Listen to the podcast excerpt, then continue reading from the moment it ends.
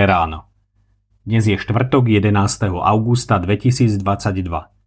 Božie slovo je pre nás zapísané v Evaníliu podľa Jána v 10. kapitole vo veršoch 11 až 21 nasledovne. Ja som dobrý pastier. Dobrý pastier život kladie za ovce. Nájomník a ten, čo nie je pastier a ovce nie sú jeho, keď vidí prichádzať vlka, opúšťa ovce a uteká a vlk ich chytá a rozháňa. Nájomník uteká, pretože je nájomník a nedbá o ovce. Ja som dobrý pastier. Poznám svoje a mňa poznajú moje. Ako ma pozná otec a ja poznám otca a život kladiem za ovce.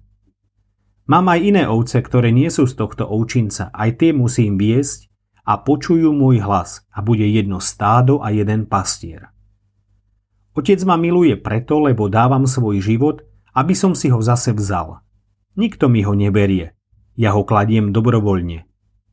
Má moc ho dať a má moc ho zase vziať. Toto poverenie som prijal od svojho otca. Pre tieto reči zase vznikla roztržka medzi Židmi. Mnohí z nich hovorili: démonom je posadnutý a blázne, čo ho počúvate? Iní zas vravili: to nie sú reči posadnutého. Či démon môže otvárať slepým oči? Čo nie je moje. Už neraz sme našim deťom vysvetľovali, že aj k veciam, ktoré nie sú ich, sa majú správať tak, ako by boli ich vlastné. Občas sa totiž stáva, že to, čo patrí niekomu inému, si nevážime až tak veľmi, ako to, čo je naše. Preto vnímam, že je dôležité už od malička deti viesť k tomuto poznaniu. Správaj sa k cudzím veciam tak, ako by boli tvoje. Presne takýto postoj zaujal Pán Ježiš ako dobrý pastier aj voči nám.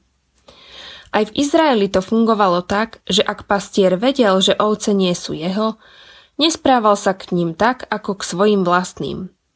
Nemal potrebu ich ochrániť ani pred vlkmi či inou divou zverou. Nájomník uteká, pretože je nájomník a nedbá o ovce. Pán Ježiš nás však dnes uisťuje, že ako dobrému pastierovi mu záleží na každej ovečke rovnako. Nerobí rozdiely medzi vlastnými a cudzími. Pre Ježiša totiž nikto nie je cudzí. Za každého z nás zápasí rovnako. Pre každého z nás sa vzdal svojej slávy a prišiel na túto zem. Každého z nás učí láske k blížnemu rovnako. Za každého jedného z nás položil na kríži svoj život. Aj dnes, milý priateľu, ťa chce tento dobrý pastier viesť ako svojho vlastného. Túži ťa chrániť pred zlými a škodlivými vecami. Dovolíš mu to? Zamyslenie na dnes pripravil Tomáš Lipovský.